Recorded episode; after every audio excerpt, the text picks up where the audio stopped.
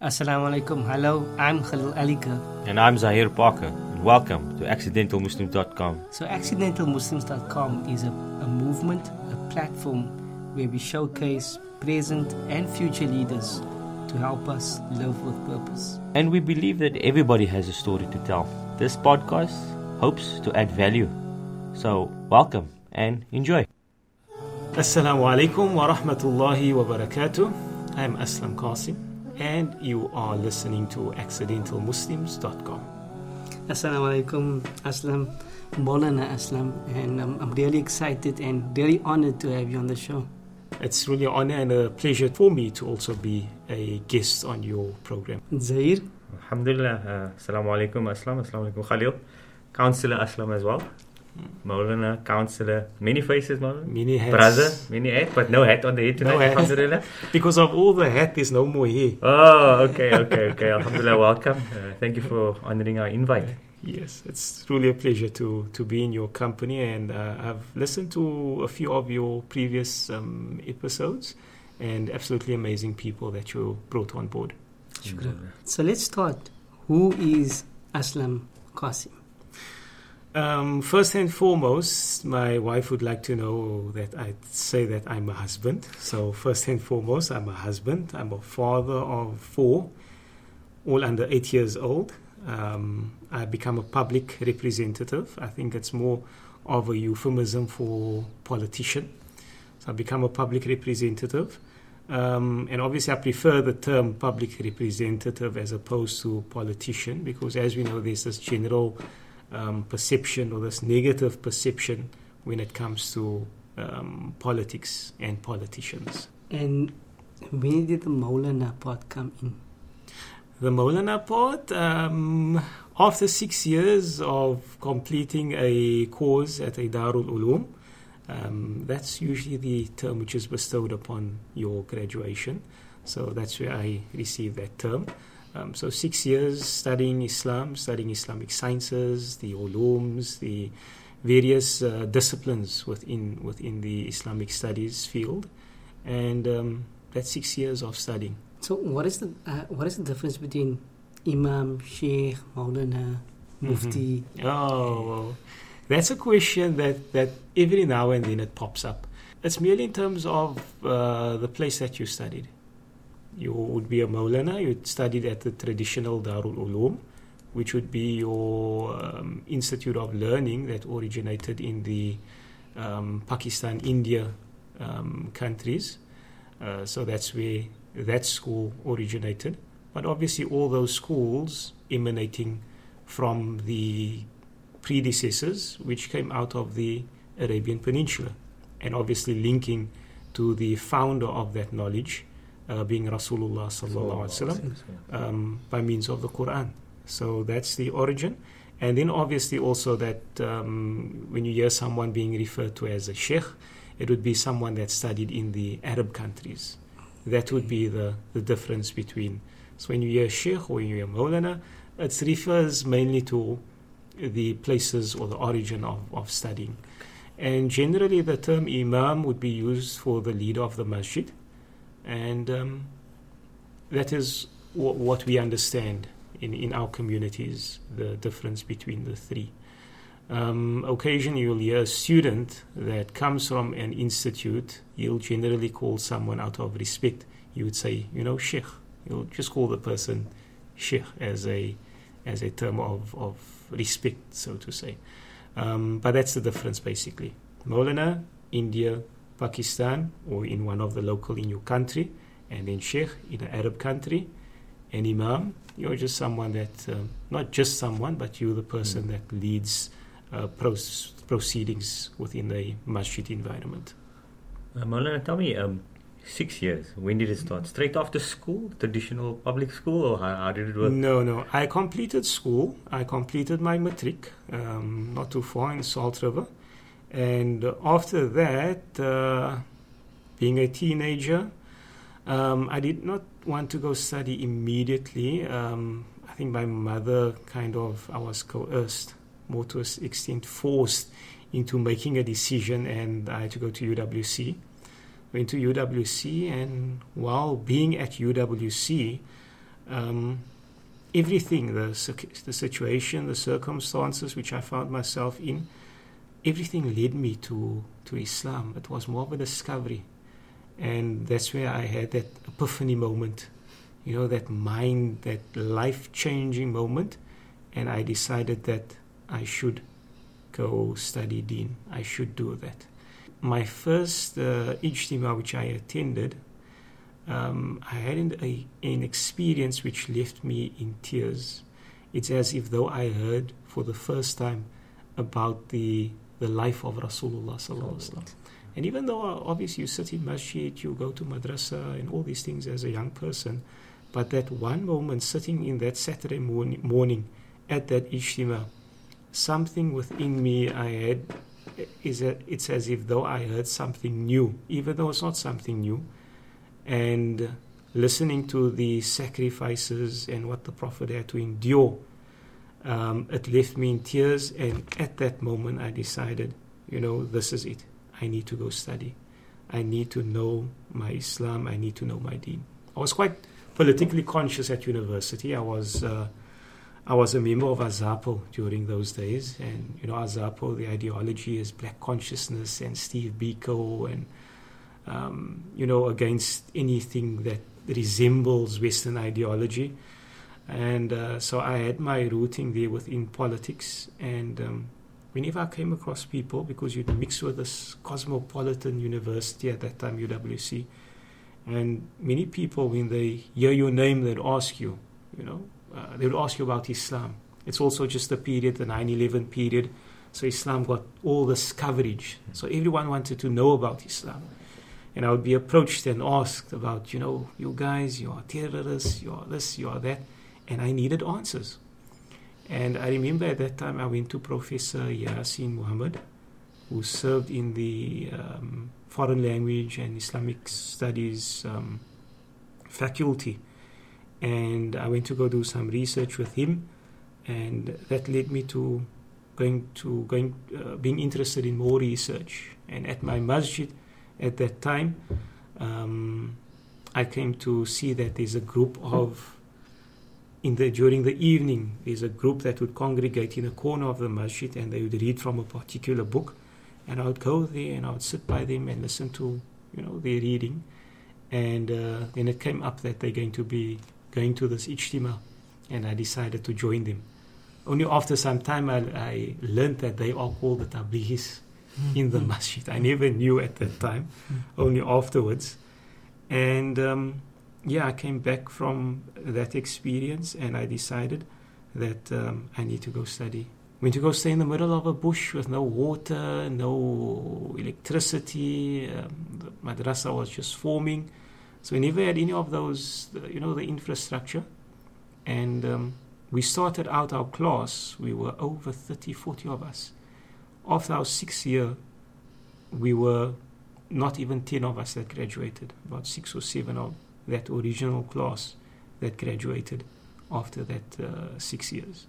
So to me, that's that's one of those achievements that I, I am very grateful for that Allah Subhanahu wa Taala has uh, chosen me. You know that irrespective of the circumstances, the conditions. Now, Maulana, sorry to interject which Darul Uloom did you end up? Which bush was this? Not too far. Okay. Not too far. Just before you go over the mountain Sir Lowry's Pass. Okay. Uh, Mullah. Oh, I studied under Mullah Karaan, his institute. Uh, Mullah currently serves as the Mufti for the MJC. Not too long ago, I was one of the only ones that went to university.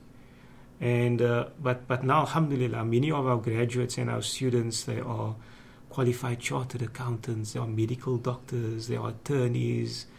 Um, the madrasa in the, this day they have they have so many graduates. That's not only ulama, but they have also pursued academics as well. Whereas in my day it was, um, you know, guys had matric, some guys don't even have matric. So this this growth within the uh, studies within Deen it's uh, it hasn't been become restricted to naughty guys. You know, in the past, everyone would say, yeah.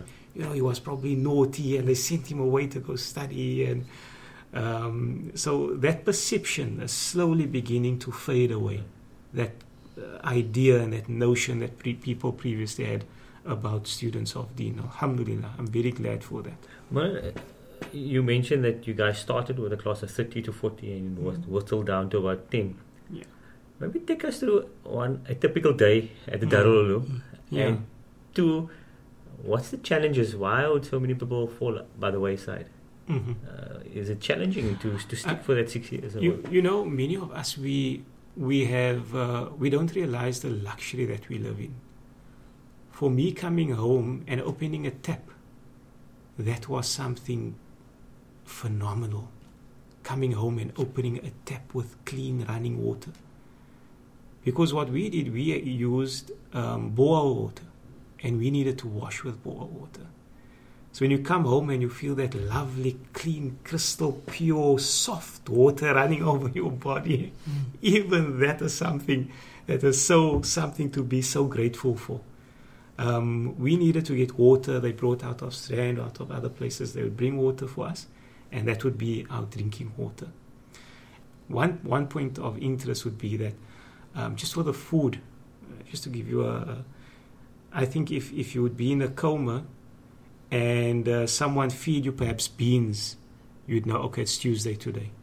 Without them telling you the date, the time, because that was the regiment of our meal. You know, Monday it's dal, Tuesday is beans, Wednesday is spaghetti, Friday it's some grey thing that looks like acne. so, but Alhamdulillah, we, we have to commend the people that, you know, that help the madrasa for the courage of Mullah and, and his teaching staff, compliment that they kept on, they kept on. You know, that resilience, it's tru- truly admirable, the resilience that they had to keeping the school going and going. And um, I think many a times the luxury, uh, people weren't um, the hard life. They di- people didn't want to live in, in, in a hard life. Also, it requires um, learning something new. It's, it takes a lots of courage and lots of faith, and you need to be steadfast. I'm not saying I had all those, you know, admirable attributes, but I persevered. I just continued because the goal was that, you know, you want to become closer to Allah, you want to become a better person, and becoming a better person is you need to address the nucleus of you as a person, which is your spirituality. Maulana, you- uh, before we move away from this uh, aspect, you said you had an epiphany, and you mentioned that there was something about the life of the Prophet ﷺ that inspired you to to change that direction or to take this direction. Any, was it anything specific, or was it just the general life of the Prophet ﷺ? You know, when I listened, there was being uh, spoken, the, the speaker articulated, and he spoke very in depthly about the sacrifices of the Prophet. And when I look at life, it is always characterized by sacrifices. Whatever you do, whatever you want to achieve, there's always some obstacle or some hurdle that you need to, you know, overcome or transcend. And this was the, the life of the Prophet. ﷺ. To overcome so many odds and so many challenges and difficulties. But he persisted and he persisted, he persevered, and he had this great, uh, I mean, his resilience was on another level. Alhamdulillah. And in today's life, in today's time, that is what many of us need. That's what the youth need. Sometimes a, a mere opinion bring them down and they don't want to carry on. But this is life. You're going to have those things thrown at you. You're going to have many a times people are not going to believe in you. People are not going to have faith in you. People are not going to trust you. But you need to persevere. Maulana, how did you move from Maulana, counselor or public Mm. representative? Becoming a public rep was a dream and an ambition and a passion of mine since the age of 13 years old. How I chased the party, uh, that's another story. Was it purely accidental? I think accidental. Um, becoming a Maulana was accidental. if you see the processes, uh, getting into the party as well. Um, for me, most importantly, is that if it's not Quran, if it's not Sunnah, then it is man-made, and with it being man-made, hence it will not be. Um, rather, it won't be infallible, so it will have shortcomings. So whatever system there is in place is always shortcomings because it's based upon theory, and theory is something which is always open up for criticism. So whatever you're going to exploit, you're going to exploit the shortcoming, or you're going to um, hyperbolize the positivity within it, make it enhance the positivity within it. So it's uh, it's it's that choice. I, I can you know elaborate further on that, but. Well, won't well- get into the party. You might think I'm promoting the party, so I'll leave it at that. Uh, it is a show of your of your story, but uh, Mhm. but yes, uh, it's interesting how this development one led to with another, Yeah. and it tied into your original story of when you were 13 years old. Hmm. SubhanAllah, it's just amazing. Allah takes you on these paths, and Yeah. I don't think it's an accident. It just uh, I, I works could never have imagined even being selected to represent the party. Um, our constituency leader, uh, our MP, uh, member of parliament that served as the leader for our area, um, he was. Uh, we had an event. The mayor, the mayor Patricia de Lille, she was at my home along with our constituency head, and he and I had a few guests, a few senior people, and some other people, and he told the guests that I competed, or 16 other candidates competed with me for that post to serve within our for our ward within the party, with 16 other candidates who also served for that post, and it so turns out that I was selected for the post. So it's a very stringent selection process. You're writing tests. You had to write several tests. You had to do a course. You had to on the you had to go through a course. Uh, you had to go through interviews. The final interview, you had to be interviewed by approximately a panel of 15, which serves in various executive positions on the party. You had to do an on the off the cuff 10 minute speech, and thereafter you had to give, uh, you were asked several or 12 questions for three minutes each, and each one asked you a question.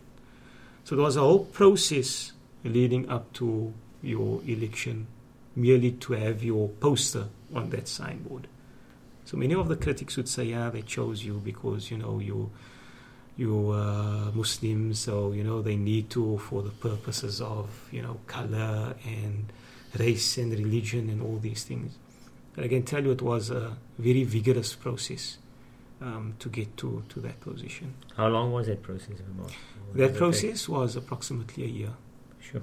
in, in running. And um, in fact, how I joined the uh, party was also very strange. I went to attend a meeting. I went up into Manenberg with the intention of going to Manenberg to someone. And I saw that people were standing outside and they were wearing party t shirts. And I went inside and they were hosting the AGM. And I walked in.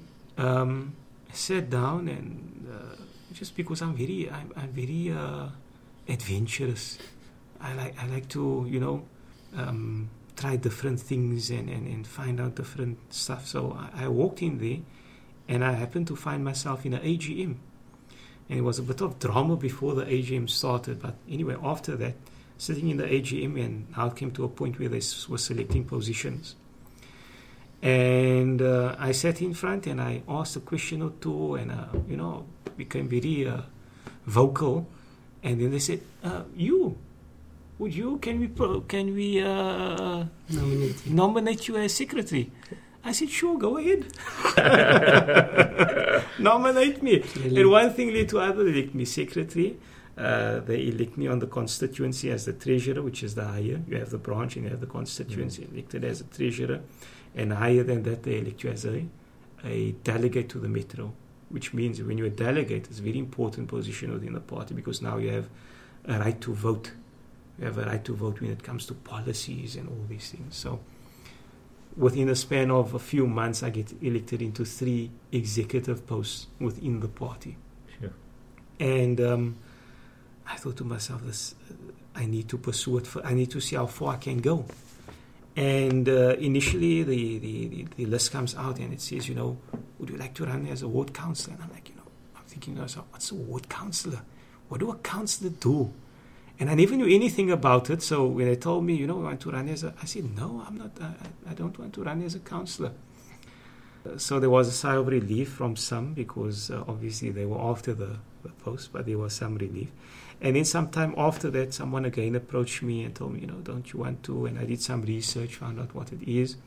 I told my wife this would be interesting. It's a nice challenge. Um, I'm feeling a bit bored anyway, so you know, let me let me take on this challenge. And I love challenges. I, I don't like to I don't like anything to get the better of me. So I'm going to pursue this challenge, and I pursued it. And it just so happened that while being at school one day and teaching, here the call comes and says, Aslam, congratulations, you've been elected to represent the party for Ward 46. Amazing.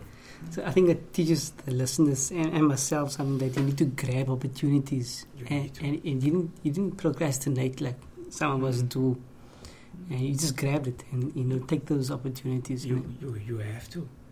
Uh, sometimes you want things to come our way, but you need to create what you want. It's not going to fall in your lap. Success and um, achievement, it doesn't fall into your lap by accident. You need to go and you need to grab it and want it. And that's how you get it. Mona, I've been following you quite a, quite a lot on social media, especially on Facebook, and I've noticed how what I admired a lot about you, and, st- and I still admire you, is that the way you handled criticism on social media, online. So do, Mm. do you have some tips for us um, in terms of handling, you know, handling the critics, Yeah. especially now that you you know in the public eye? Yes, yes, yes, yes, yes. Yes, when it comes to criticism, eh?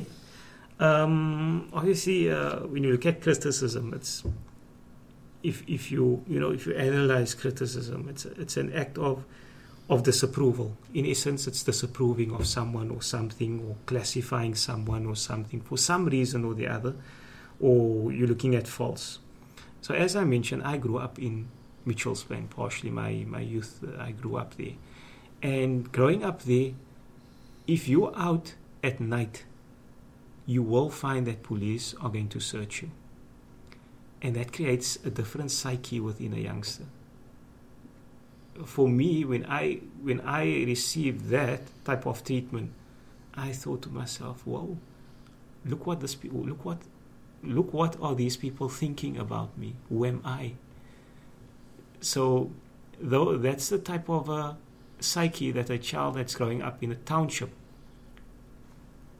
inadvertently it's teaching him that you know don't have not self-respect but your self-esteem it, it hits at your self-esteem at your at who you are at your pride at your integrity and it dampens your self-confidence within you.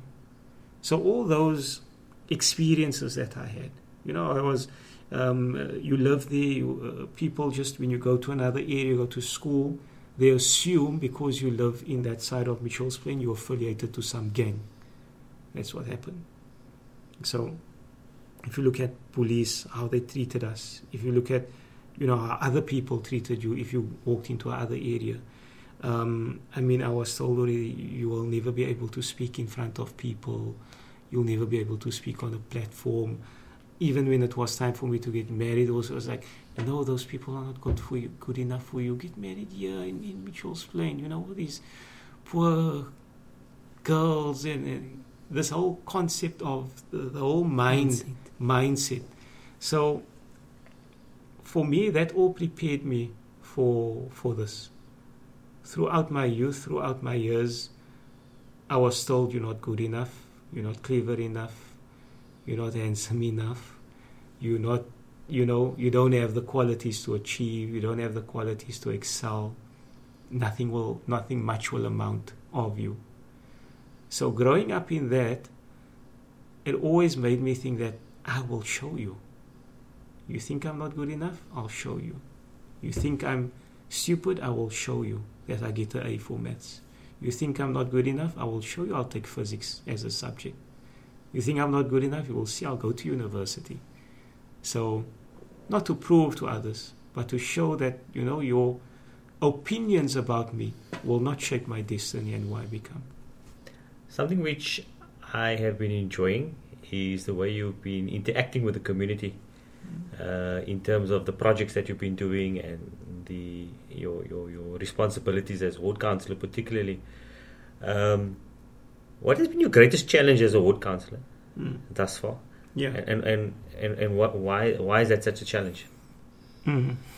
You know, if I look at the challenges that we that we that, that, that I have received, it's changing the perceptions of our community, changing the perceptions of our people, and, and deconstructing the, the negative notions when it, especially when it comes to politicians. You know, before politics, I could, as an imam and um, being at the masjid as well, I could seek the assistance of our congregants of our jamaat for a project and I could go in and I could do the project. I could do the soup. I could do the food. Uh, I could help with you know constructing a toilet at a facility or do whatever, and people would applaud it. Um, but when I became a public rep, when you feed someone or you do something, there's always like you know he has an agenda. He has some trick why he's giving this to us. So someone you know that assumption that there's always some latent agenda that you that you're coming with but my my my this maxim or this uh, this principle that I live by I know it's an oft quoted statement but I believe that action it do speak louder than words What has been the most fulfilling thing you've done thus far? Or Mm. something that's brought you great contentment through your work? Whether it's Maulana, ward councillor, whatever title, father, son. I think the, the the greatest joy and the pleasure is not that you're an egotistical person, but just that someone tells you thank you or they say shukran. Uh, I had a day like that on uh, the past Monday. I, I, I had something like that.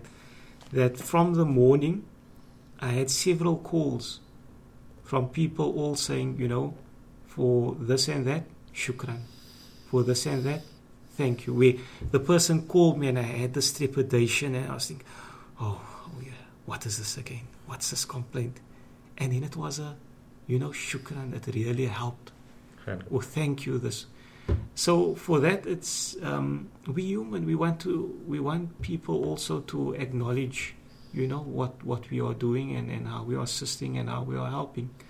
And when that comes from people who you hold dear, your family, your friends, people you who you hold, whom you hold in high regard, and they say thank you and they appreciate it, then it becomes really something that motivates you in turn. Maulana, how would you describe yourself in three words? I hope that what I say is right.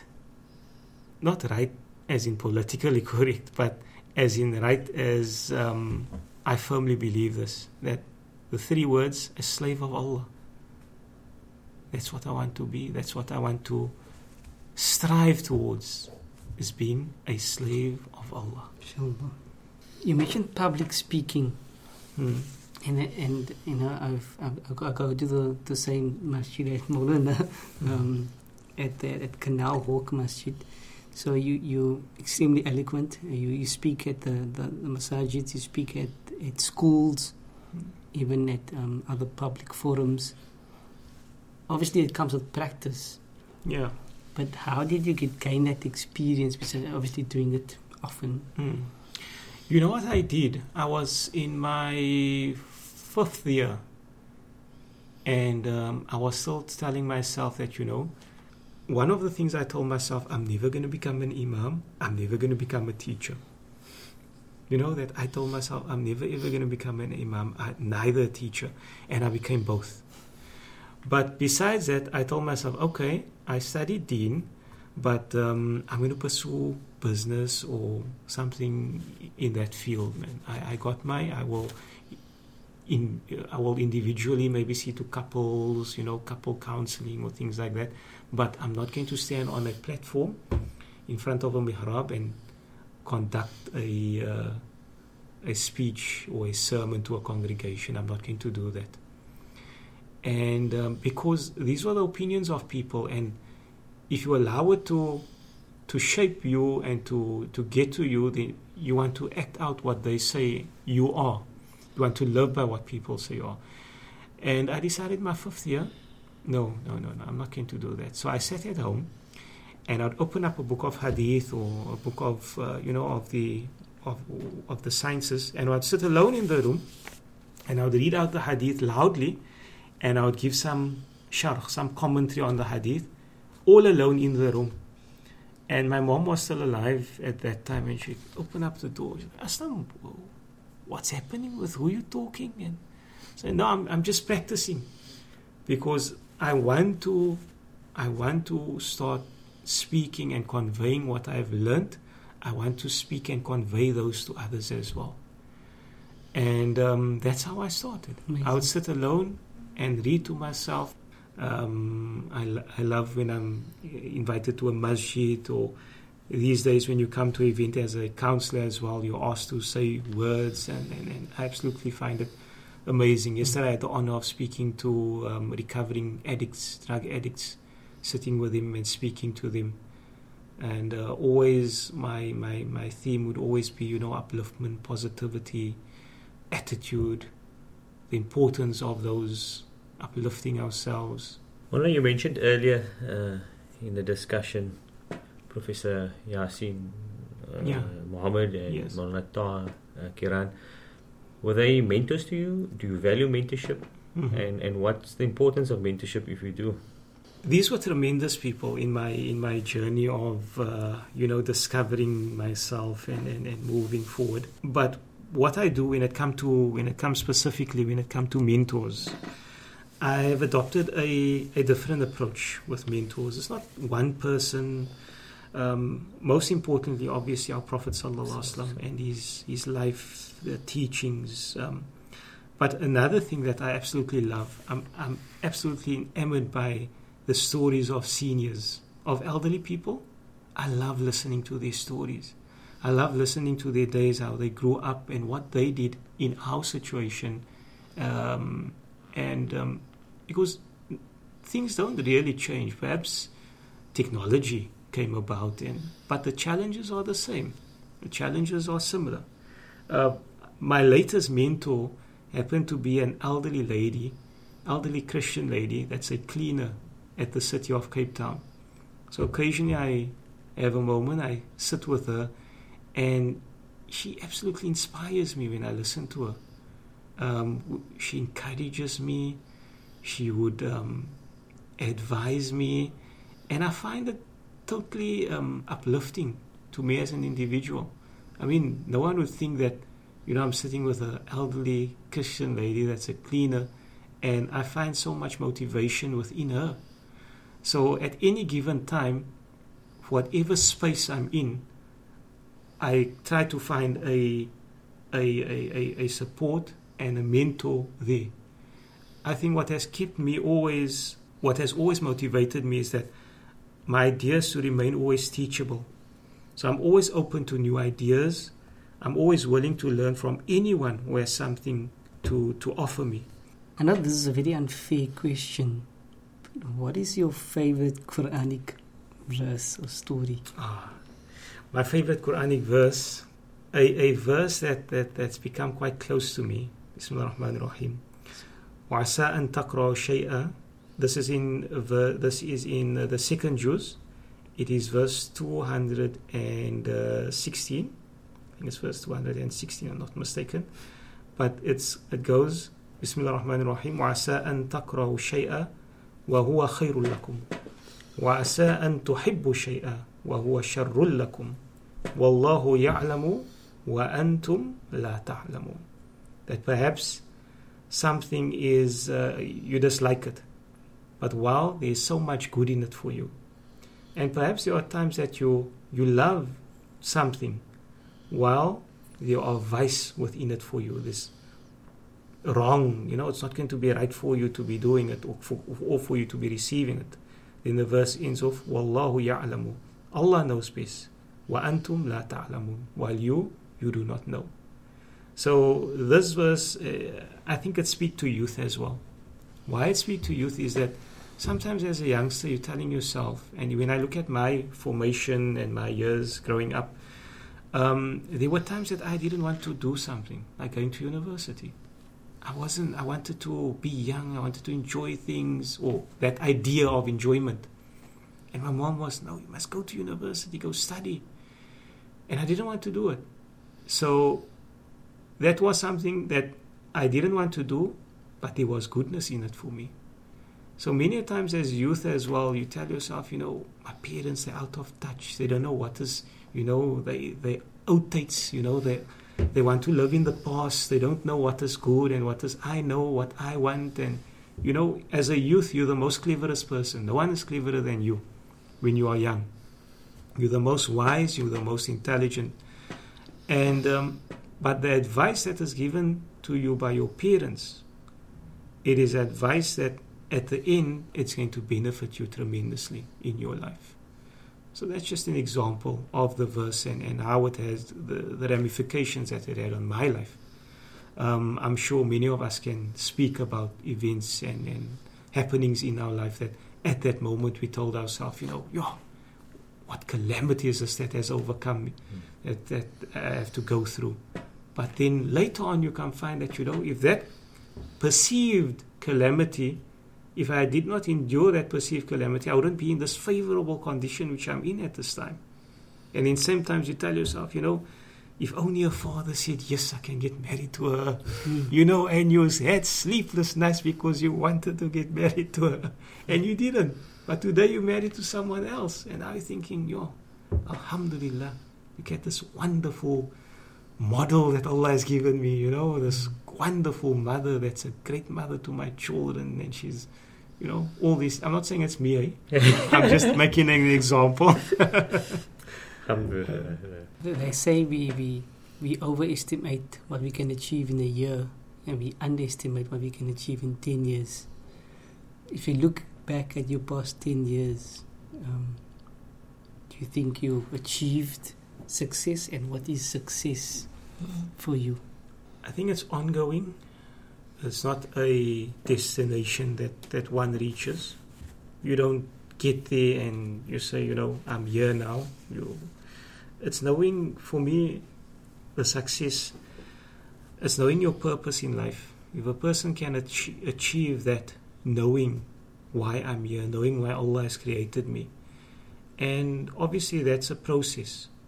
It's growing and reaching your, your potential. That is the process of success. And when it comes to youngsters, especially knowing your knowing your purpose, sometimes you won't find it immediately.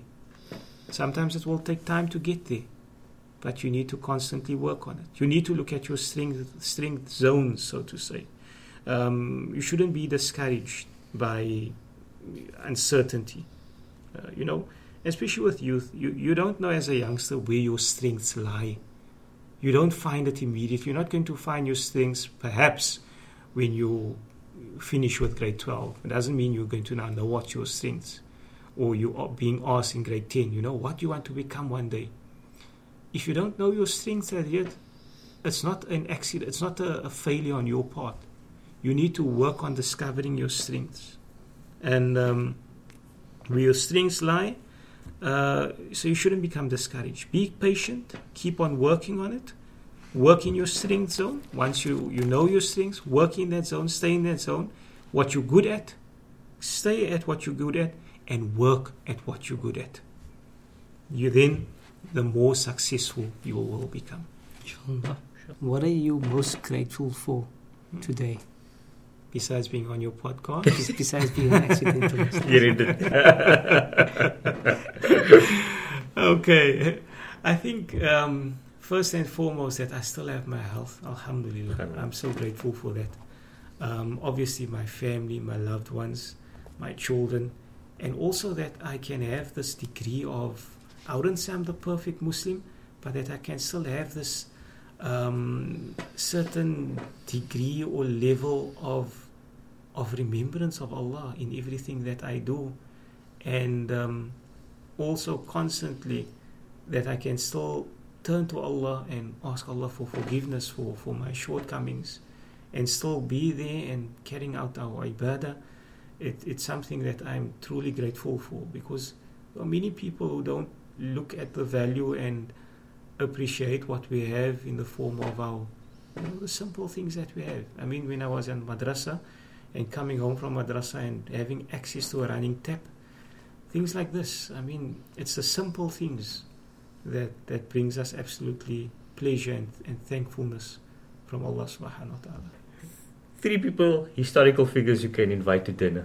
Three historical people. Mm, And why? The Prophet sallallahu alaihi wasallam. I'll be absolutely. That would be an experience Maybe listening we to have all dinner with him in Jannah, inshallah. Allah, Ameen. Ameen, Ameen. Ameen. Oh, may Allah accept. Allah. Um, some other individuals, I would like to um, Gandhi as well. Quite interesting. I would like to see this whole passive resistance uh, that he espoused and that he lived by.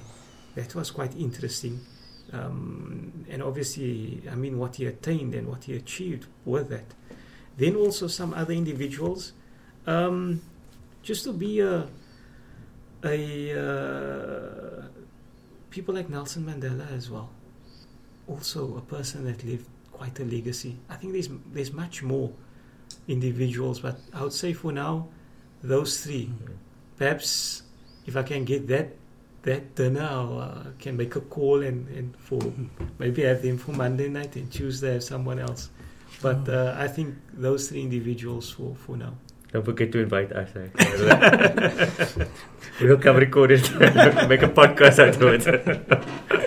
SubhanAllah. Well, it's your last day in this in this world. You're going to die, and you only have enough energy to say a few words.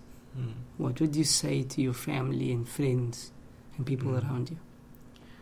I'll end off with the most eloquent and beautiful and most inspiring words of the Prophet sallallahu alaihi wasallam. May Allah grant me that as well, that I'll be able to do so. Wow. But very few and simple words from our beloved Prophet sallallahu alaihi wasallam. Wouldn't say wouldn't want to use the word simple for the Prophet of Allah, but the words that I would mention would be خيركم أنفع للناس. The best of you are those who serve others. And I think that is what I would want my children and those who know me that see the importance of serving others. That should be most important in our lives. And that's how we will leave a legacy, which is most important. I want to thank you for your, your time and, and coming through. I know you, you're a very extremely busy person, and we really appreciate your, your work at the, the JK at Canal Walk as a teacher, as a Maulana, as a, as a public representative. We really appreciate it. Shukran very much. May Allah also grant you to continue with what you do, you know, taking time out. You're taking time out of from your family's time at this time. So to bring the stories of others so that many more can listen to these stories. So you are the conduit of positivity being spread to the to the rest of the world. Allah grant you all the strength and the blessings to continue with what you're doing and also protect your families and also to grant them the understanding of what you're doing. You know, we need the buy-in from our families. So, shukran very much. Assalamu alaikum wa rahmatullahi wa barakatuh. I'm Aslam Qasim, and you are listening to Accidental Muslims. Dot com. Dot com. You can say it again. Assalamu alaikum wa rahmatullahi wa barakatuh. I'm Aslam Qasim, and you are watching. You're watching. We should record this. yeah, yeah. Blooper reel. Bloopers, bloopers. I like this. bloopers. Oh, oh Alhamdulillah. my. Am I so nervous? Oh, goodness. I'm like new to this. Alhamdulillah, that's good. So that's it for today's show. We hope we added value. We hope you enjoyed it. But most of all, we hope our guests has inspired you to live with purpose. Don't forget to send us your suggestions via info at accidentalmuslims.com. If you know anybody out there that is inspiring, that's leading, that's living with purpose, please uh, do contact us. And remember, feedback is our oxygen. So follow us on social media. We're on Facebook, Instagram, and Twitter. I hope you enjoyed. God bless. Assalamu alaikum. Peace be with you. My name is Zain Bhikha from South Africa. Our world knows too much pain, too much hatred, and too much suffering. And our condition will never change until we change what's within ourselves. So let's spark that change. First, we need the love.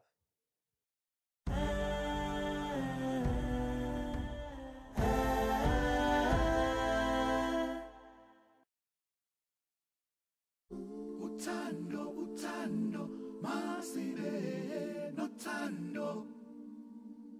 What we need is love. Utando, utando, hey, eh, love, hey.